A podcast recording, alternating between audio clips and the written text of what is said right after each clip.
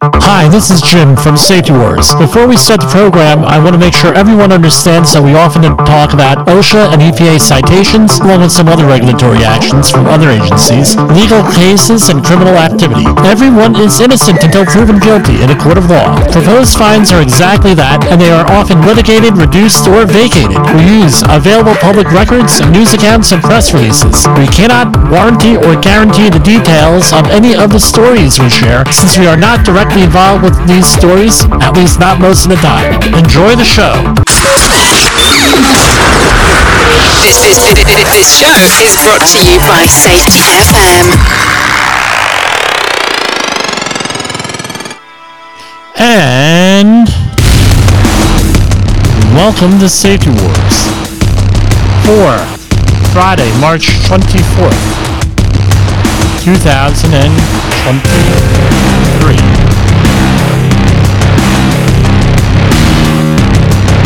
How's everybody doing out there? What a week! For some people, the week is not over. We're going to be doing some more interviews. And I have to apologize up front. I forgot to upload the program yesterday. Oops.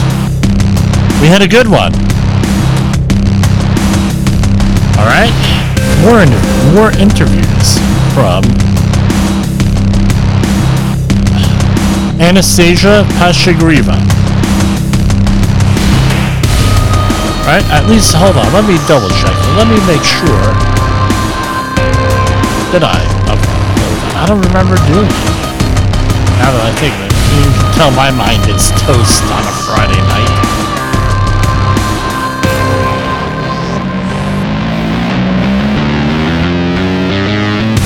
Give me a second here. No, I did not upload. So last night we had an interview from uh, the Creative Society, right? Uh, Anastasia Pashagriva. Uh, no, we met at the International Conference on Climate Change, and she feels, not, more than feeling, there's actual research in this, that global climate change is geologic in origin, in origin, not emissions. Tonight, we're going to have uh, another uh, interview from Robert Bradley Jr. He is from Institute for Energy Research.org. He's going to talk about energy markets. He's going to talk about now what I've always said, which is what uh, uh, what what is it? How can I say this politely? That uh, basically things have not been well thought out with our energy policy and every, and everything else along the ways, and it's going to be detrimental to us in the long term. Uh, there he, and you know he has a point of view. Uh, has a lot of points of view. However, uh, uh, you know, a lot of stuff we're force fed by a lot of different sources, whether they're in school, the quote unquote the news media, and everything else. And what one of the uh, one of the uh, purposes of our program here is not to be manipulated. We're manipulated all over the place in the health and safety field. People, uh, no, uh, in society in general, uh, right? it seems like a big manipulation game. And how do we overcome the manipulation? And that is through knowledge and education and learning and experience and everything else. You can guess what? You cannot have, uh, uh, you cannot have, uh, be empowered, right? The true empowerment without being educated. So we're bring we bring you a lot of alternative point of points of view here on this, and uh, you're never going to get anything less than that than alternative points of view. Uh, some of them I agree agree with, some of them I don't where we have some uh, guests scheduled in the very near future. I don't agree with them on a lot of stuff, but that doesn't mean that we don't can't get along with them. We can't have a dialogue with them. We cannot, you know, we're not into cancel culture here. We're into, you know, debates or maybe discussion, learning. Uh, why? If only to refine our ideas, maybe, or maybe we'll maybe we're, we're wrong on things. We could change our mind on it. Now, uh, knowledge uh, is not a scary thing all the time. Ideas are bulletproof, to quote the movie uh, V, right? Ideas are bulletproof out there. Uh, and I tell you what, I do very little editing to any of these interviews for a lot of reasons, right? Uh, no, I want people. No, I hate when when uh, news outlets heavily redact and produce all of the sto- their stories, and you know it's an issue. So we're gonna go off right off the bat here. We're gonna start with a. Uh, we're gonna go right off the bat with all the markets today. So let me get that on. No, I will not hit the clown music this time. Right, that's the clown music. All right, uh, do do do. Dow Jones Industrial Average closed at 32,237. It's up 0.41%. S&P 500, 39,070, up 0.56%. NASDAQ uh, closed at 11, 823.96, up 0.31%. Russell 2000 at 1734.92. 10 year Treasury notes sunk uh, to 3.376%. Bitcoin came down a little bit to 27,505.98. Crude oil came down a little bit to 69.20. I thought it was lower yesterday. Let me go and look that up. Nah, it's all about the same out here. Precious metals. Gold uh, came down to 1989.30. Silver went up 23.50. Platinum came down to 998 and palladium is down to 1455. Right, so we got that over with. I got it in by the end of the music. So we have a lot of news today, and like I said, we have an interview at the end. So uh, we're going to go right to ocean news today. So one of the one of the uh, uh, issues out there, right, uh, that I have is is with landscapers. Love them. I used to do it back in the day. Uh, everybody had landscaper things in my neighborhood no, you would. My brothers had a little uh, landscaping business set up when they were teenagers. They had five or six uh, clientele or customers. They used to, you know, wasn't a lot of money they were making, but it was no spending money, some bling, and uh, you know. Uh, so I have a real soft spot where where the issue comes is when you have a landscape company who feels that they do not have. Uh, uh, hold on, I got a cough here. Pardon me, guys. Had to cough. A federal workplace, right? Uh, so you know, they everybody had this. And it is with these larger companies that are out there. Uh, again, no training, no, uh, uh, no training. Don't have the right uh, equipment. They don't have uh, uh, uh, uh, a lot of stuff going on there. All right, for that. So what what happens? People get hurt, right? That's one of the uh, that's one of the side effects, right? People get hurt. Uh, now, uh, heat stress, which is a major issue now, right? Because they're thinking about heat stress regulations with that.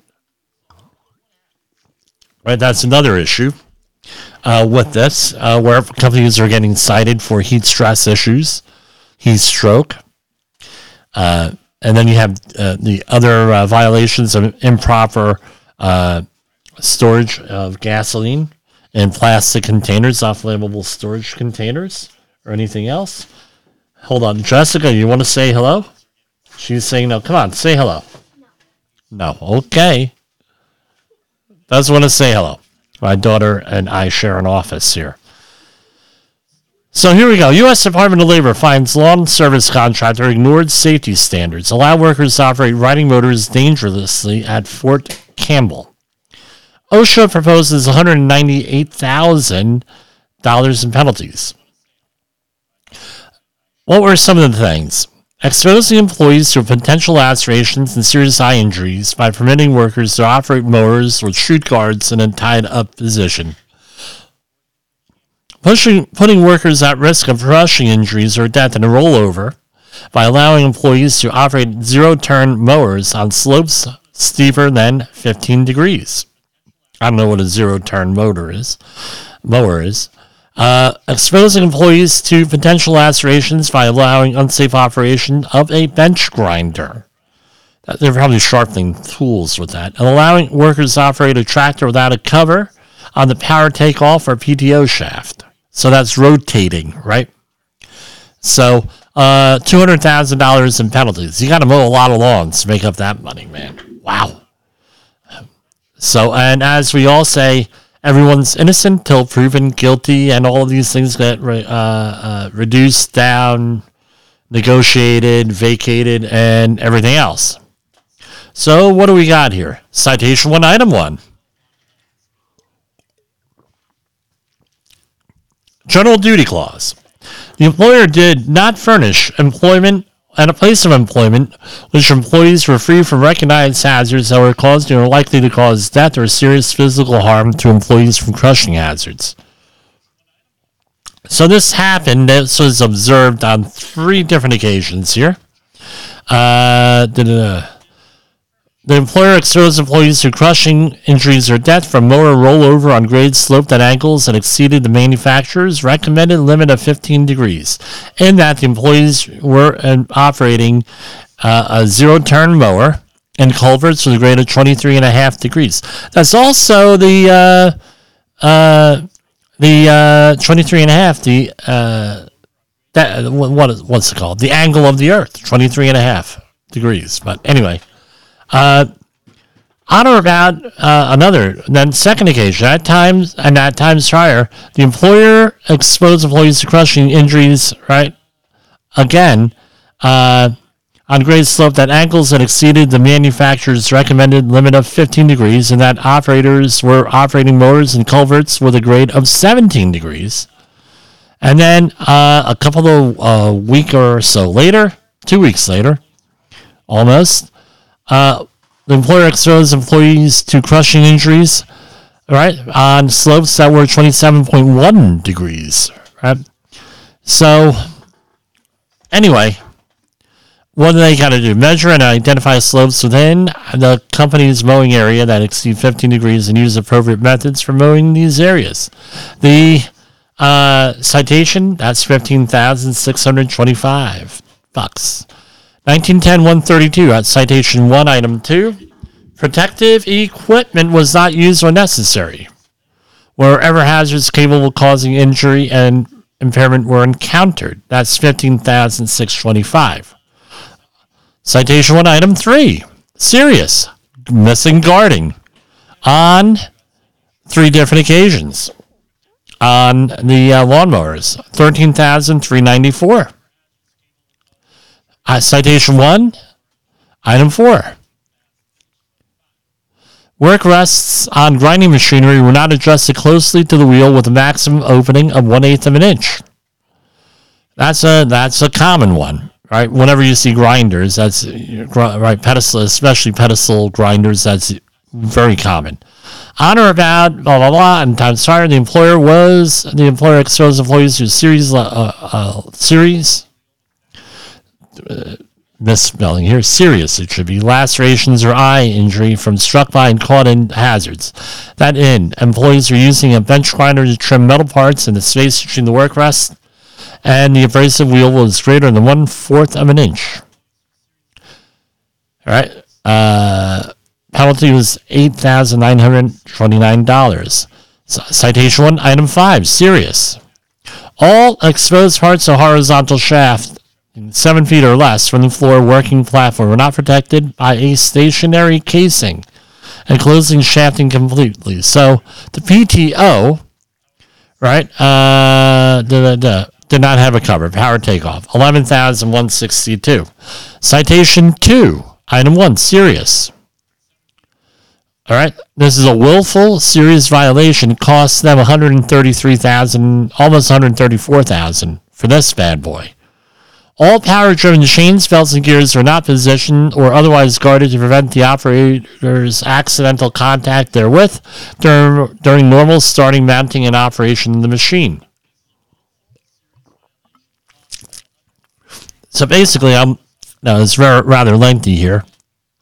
Belt spindle guards were removed. Uh, uh, basically everything was on here uh, with a couple of different pieces of equipment that were uh, no guards, missing guards. Right? So that one, total of almost $200,000.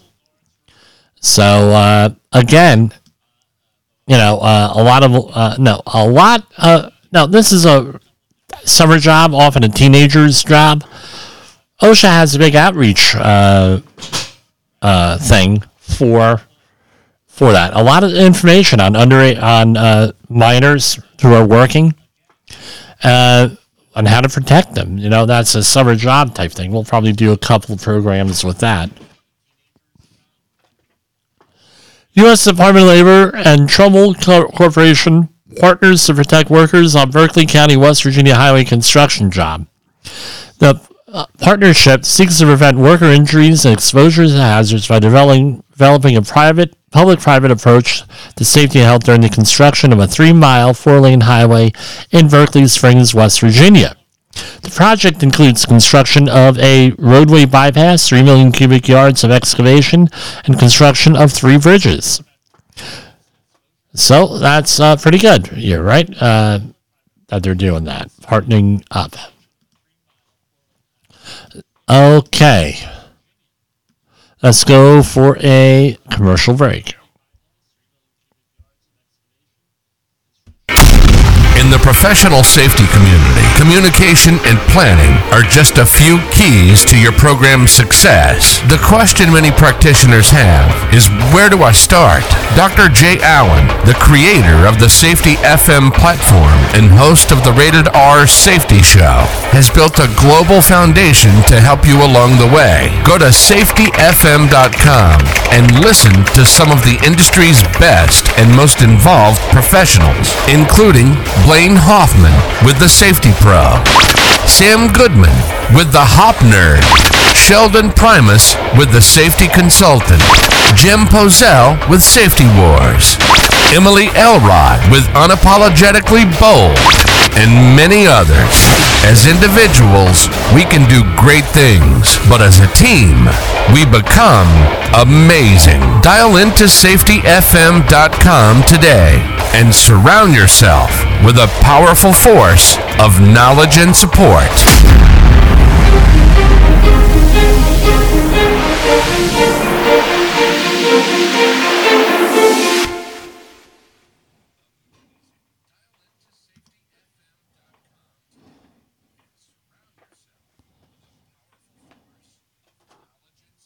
Is your safety training old, stale, and hackneyed? Is your safety trainer still preaching a warped version of behavior based safety? How about safety training that actually addresses your hazards in your workplaces and is not standardized baloney from 25 years ago? Contact the Safety Wars team at safetywars.com or call Jim Poesl at 845 269 5772. Remember, if you're receiving this message, you are the solution to unsafe workplaces.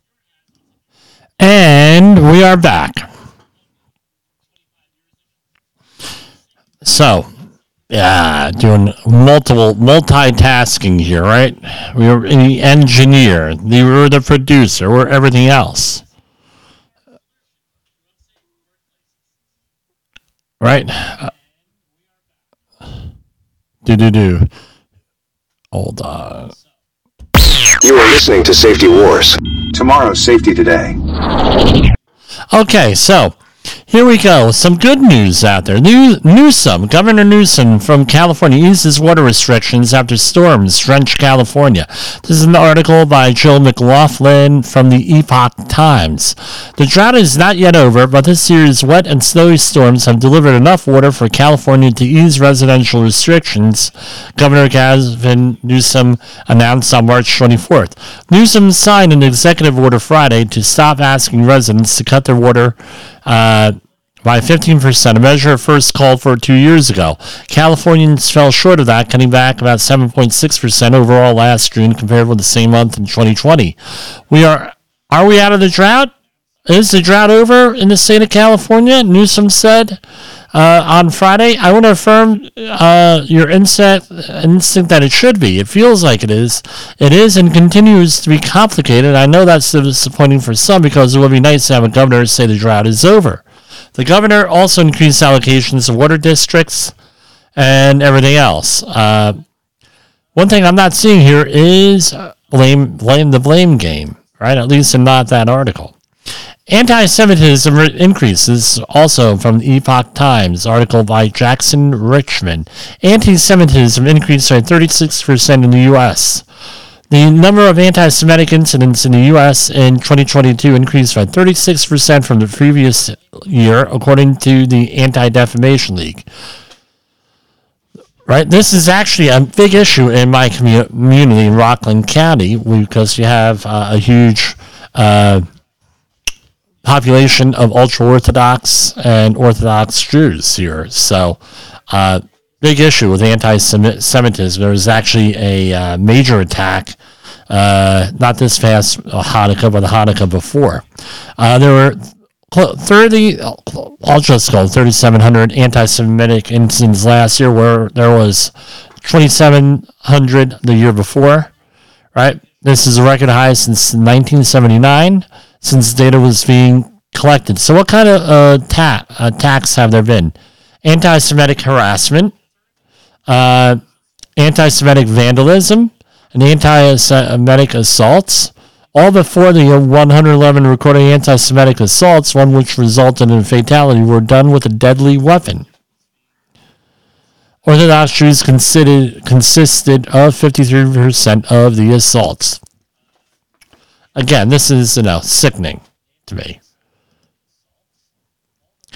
Scream as loud as you can. Five boys are rescued from a New York City tunnel. Five mischievous boys had to be rescued after they crawled through a storm drain tunnel in New York City and got lost. An audio released by the fire department 911 911 dispatchers worked to pinpoint the boys' exact location and then tell them to scream once rescuers are close enough to hear. Now you can scream as loud as you can, a dispatcher says. They want to scream and yell. What I'm amazed about is that uh, what I'm amazed about is that they had cell phone coverage there. I'll be perfectly honest with you. Uh, the boys walked about a quarter mile, then called 911 when they couldn't find their way back. We were stuck in the sewer, one of the boys said on the recording. You're stuck where? The dispatcher sounds. Second dispatcher says he's familiar with the area and tries to determine exactly where the boys are. Once you went down, was the sewer left, right, straight, or where was it? I need you to guide me. When the sirens can be heard, the dispatcher tells the boys to scream. At first, the boys fear that the rescuers aren't stop, stopping. They it sounded like they went past us. They're not going anywhere. We're going to get you out of there. Uh, right. So again, you know, uh, this is like an old thing. I, I don't know if kids in uh, other parts of the country do this. This must be a New York and New Jersey thing because we used to do the same thing. We used to go into the storm sewers, not the sanitary, the storm sewers uh, around Woodbridge. That was one of the things until somebody tripped. That that somebody was me, and it's pitch dark in there and everything else. And uh, you know what else? You know, uh, vagrants and uh, you know drug addicts used to be in those things and everything else. You know, and then once it started raining, they made sure they hightailed it out of there because they were going to be flooded. But you know, then our parents found out about it. they were yelling and screaming at us. It wasn't a good thing. So I get that. Now I'm not going to uh, fault the boys for doing that. No, boys will be boys. I don't know. Uh, I tell you what, it's safer than some of the online stuff that's out there. Okay, so in, in Indonesia, some news. Indonesia volcano erupts and spews towers, smoke and ash. Indonesians Mount Ili, Luwotolak, Luototolak. Okay. Mount Ili, Lulutotolak, erupted on Friday, belching a tower of smoke and ash almost a kilometer into the sky, uh, prompting the authorities to impose a no-go zone in the area. There are no immediate reports of injuries, which set up a tower of volcanic smoke 700 meters high in a remote part of Southeast Asia archipelago nation. Archip- archipelago nation. But the authorities imposed an exclusion zone of two kilometers around the crater uh, in East Nusa Tenggara province and advised nearby residents to wear masks to avoid respiratory problems. Right?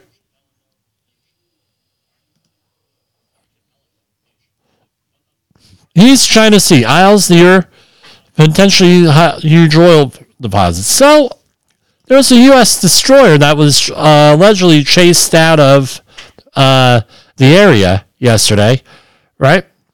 And uh, no, China is claiming uh, control of that area. Well, here we have two stories from the Straits Times, both saying the same thing East China Sea and South China Sea. They have huge amounts of oil, gas reserves, and rich fishing grounds.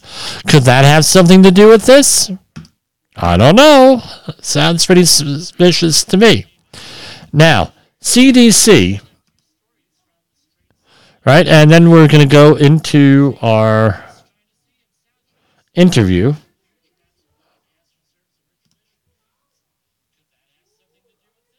Do, do, do.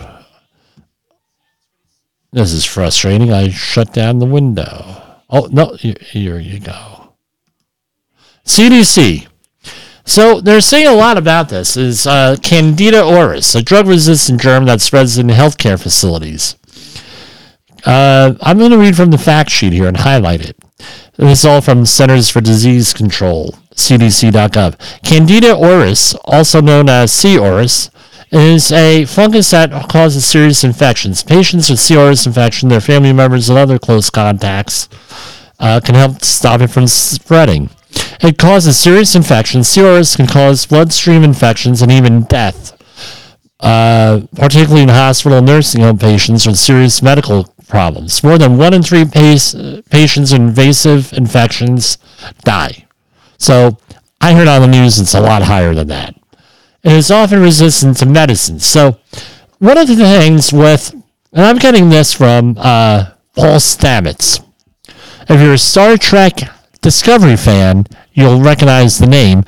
Uh, the character on there was named after the real Paul Stamets, who was a consultant for the first season of the show.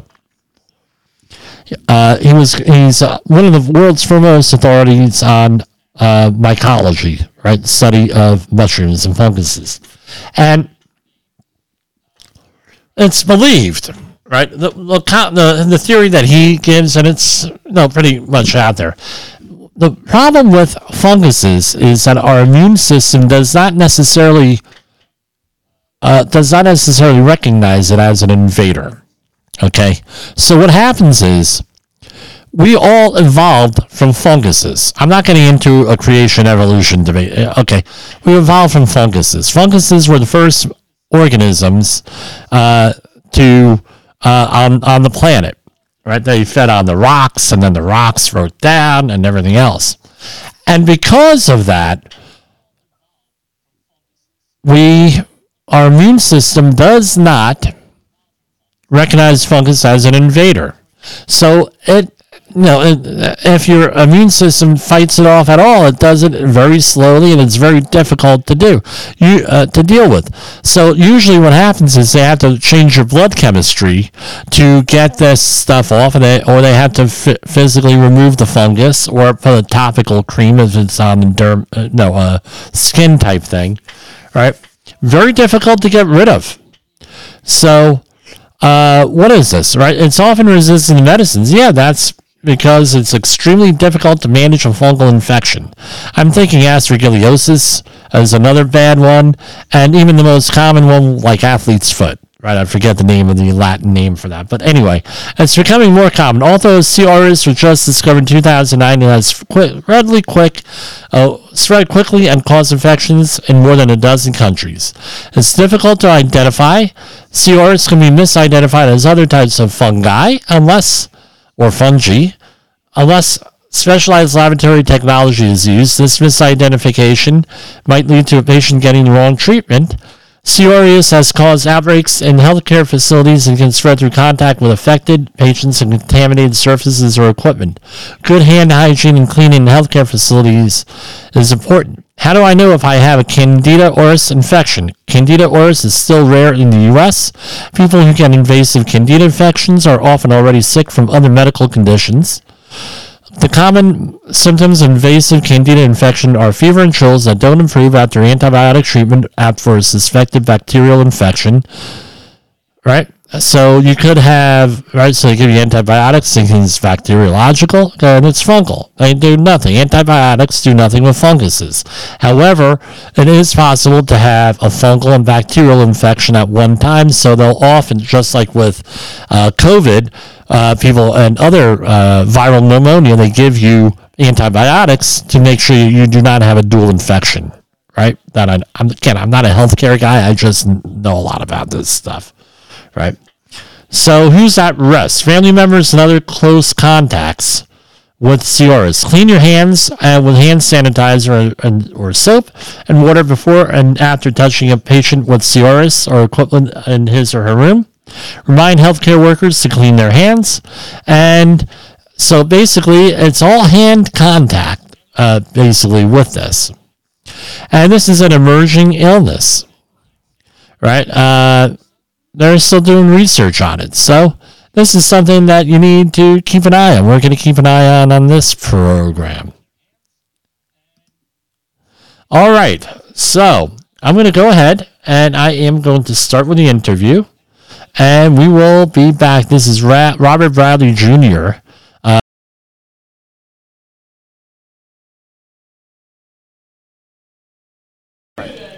so I'm here with Rob Bradley who has uh, who shares a name with another Rob Bradley, a local guy here.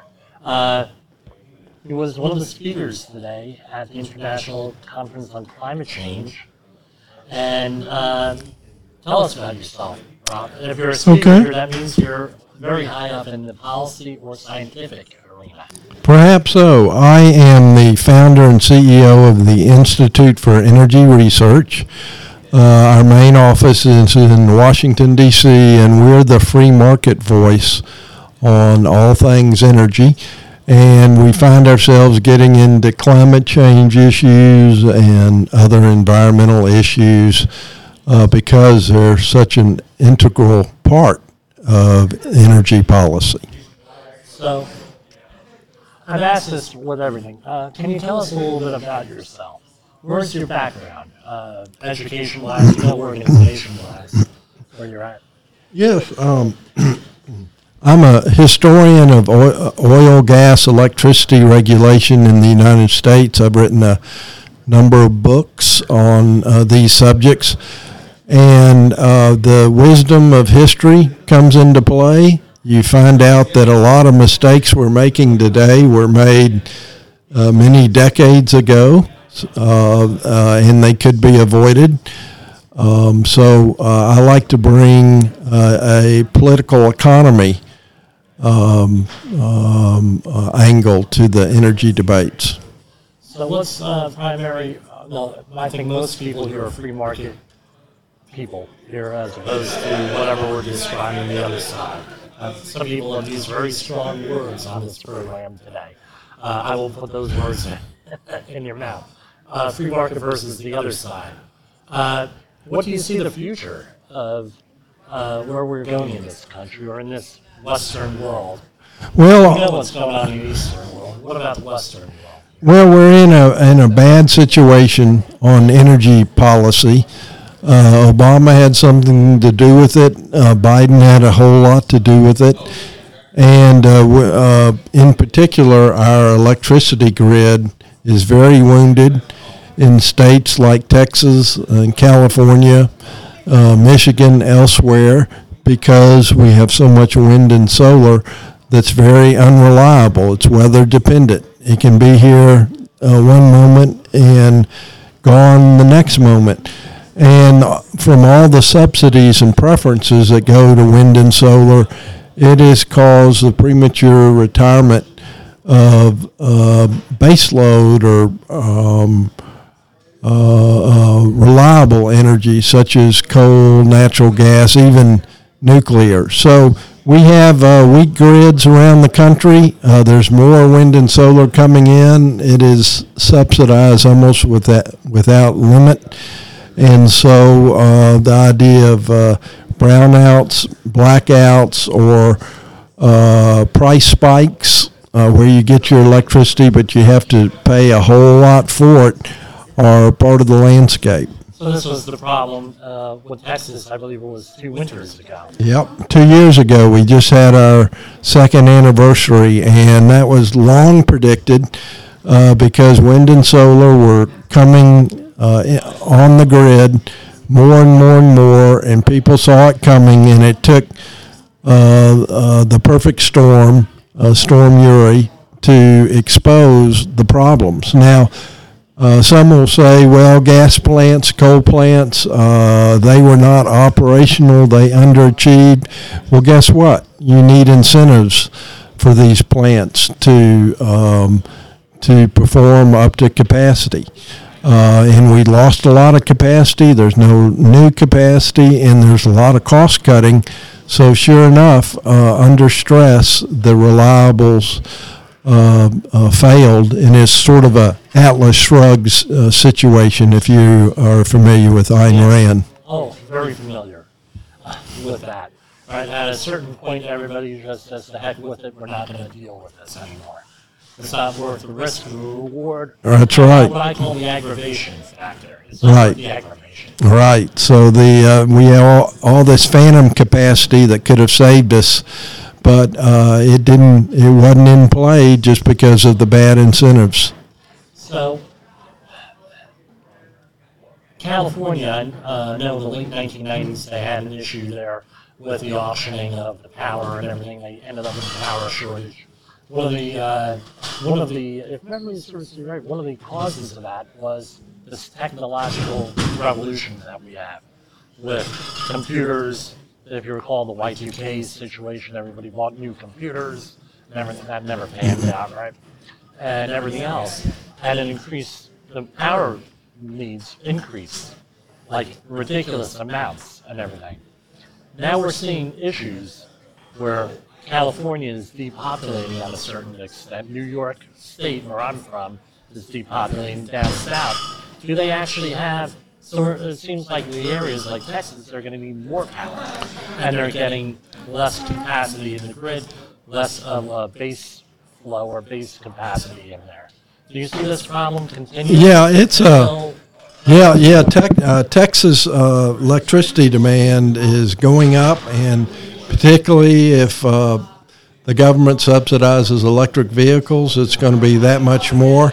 So, with wind and solar continuing to come on, we have a real, real problem here. And now, what they're talking about is demand side management, where if you have a smart meter in your home, then the utility or, or the regulators can say, well, nope, we're not going to uh, uh, give you the power you want, or it's going to be at a pro- prohibitively high price, or uh, there could be old fashioned rationing like we had in World War II. I know, and uh, there's been reports of the smart meters where they're just shutting off, shutting off, or cutting back, putting people into a brownout situation. Then they're coming home and wondering why their appliances are all fried. Right, right. So, uh, really, my message to your listeners is don't get a smart meter uh, because if you get one of those in the home, Big Brother is with you. Well, what they're doing now is uh, if you have a smart meter, they're char- If you do not have a smart meter, I just found this out. They're charging you ten dollars more a month on your electric bill. Well, there, there you go. Uh, it's all coercion. So, one of the things that, that we talk about is security to the grid, right? So, uh, NBC uh, News to their credit, right? They're, you know, they don't really all always give fair coverage, like all the other networks out there. They uh, uncovered that uh, there were over 600 attacks to the power grid, physical attacks, between 2014 and 2019, something like that. And uh, in North Carolina, most recently, they knocked out one, one whole county was knocked out. And it's not a right wing or a left wing type of thing. They're not even sure who the who all of these people are. What what are your thoughts on that? On the actual physical security of the power? grid? Well, we need to harden the grid. Uh, maybe we need a lot of uh, concrete around substations. Uh, maybe we need to have electric cables underground rather than on the poles. This is where the money should be spent on, not on wind and solar. I mean, if you if you looked at the tens of billions of dollars that have been spent in Texas and in other states, imagine the opportunity cost, what that could have gone for, and we could have had a hard grid. How about EM pulses? Uh, there's been a lot of talk on electromagnetic pulses, specifically X flares and higher from the sun, knocking out por- portions of our grid. Do you foresee that based on what your experience and your knowledge? You, you that's You know, you're ahead, you're ahead of me there, Jim. So I'm going to listen to you. Uh, well, there's been numerous reports.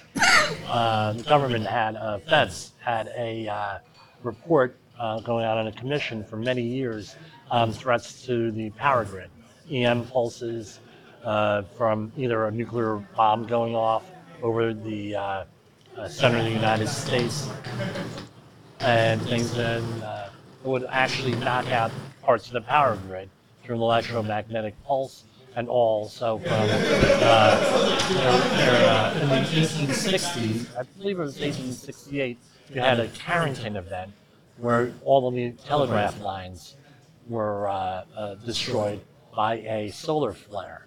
Does your organization address any of those? Not, not like that? really, but it sounds like this is an issue where the resources should be going to, and not to wind, solar, decarbonization, and all these other things. We have real problems, and we need to address them. So, I mean, I've asked this from every person I interviewed today, and, but I think you've already pretty much have answered this.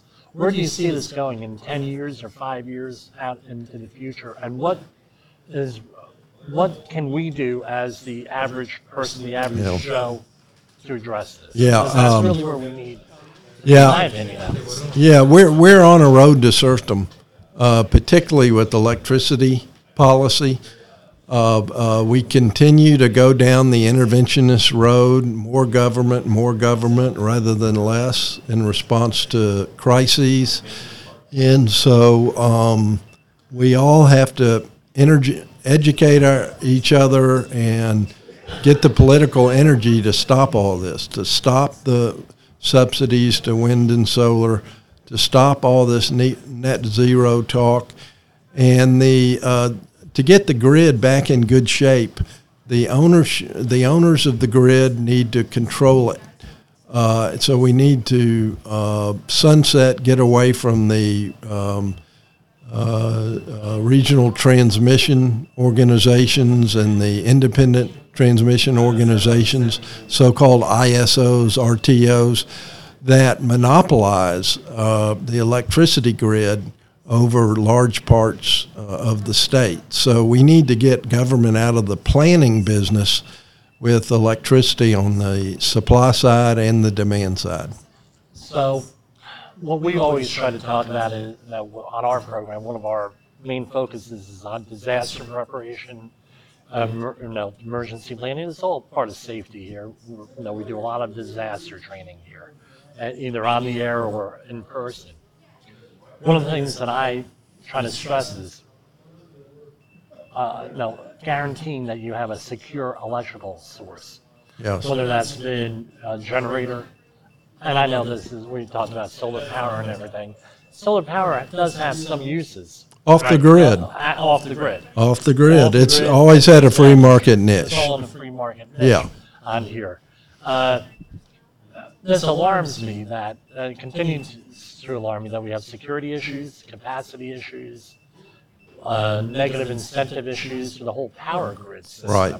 And you know, it's very very concerning to me. You know, in emergency management and planning and everything.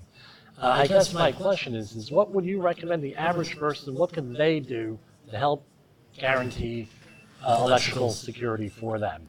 We talked about the government solutions and everything like that.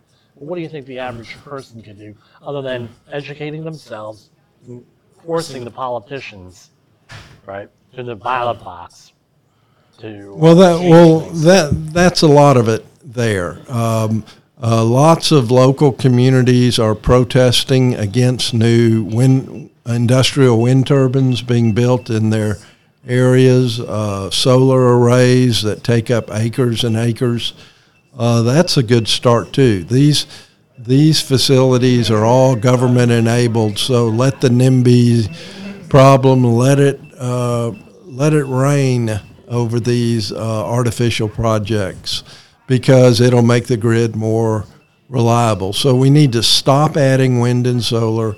We need to uh, start retiring existing wind and solar, and we need to get to the best energies as chosen by consumers, and that's natural gas fired combined cycle and state of the art coal plants, which are very clean these days.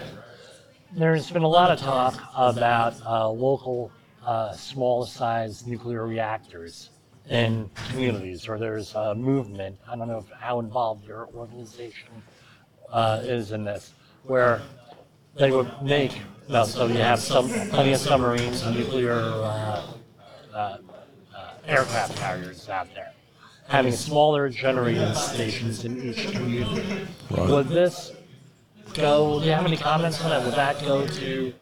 Well, it's prohi- it's prohibitively expensive, and uh, uh, the time frame for building these things is years and years.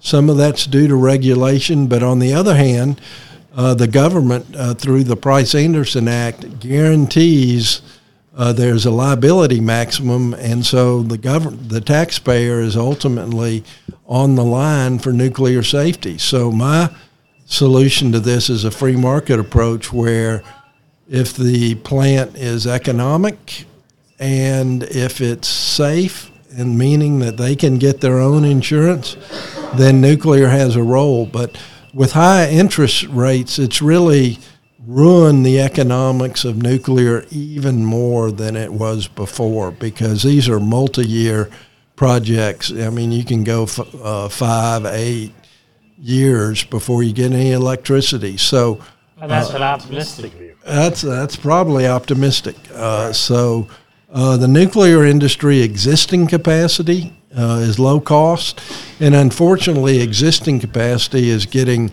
penalized by wind and solar because wind and solar is the cheapest on a marginal cost basis because of the price of Right. wind and solar is, is less than the price of uranium. Uh, so it's ruining the margins of the nuclear plants, and they're prematurely retiring. So wind and solar, lots of unintended consequences. So, was there anything else you wanted to talk about? I'm pretty much out of questions here. Well, For not being prepared, I think I did pretty good. you did great, and uh, it's five o'clock, I think. Yes, it is. Uh, Thanks. 517. All right, well, great. Thank you, Right, Jim. anything That was else? What's fun. the, the name of your organization and your website, Uh, the Institute for Energy Research, right? IER. Um, and I have a blog called Master Resource. Master Resource. uh, dot org, masterresource.org. I really appreciate this. Uh, Good, it was a good with interview. this, uh, and I hope you enjoy the rest of the conference. The views and opinions expressed on this podcast are those of the host and its guest and do not necessarily reflect the official policy or position of the company. Examples of analysis discussed within this podcast are only examples. They should not be utilized in the real world as the only solution available, as they are based only on very limited and dated open source information. Assumptions made within this analysis are not reflective of the position of the company.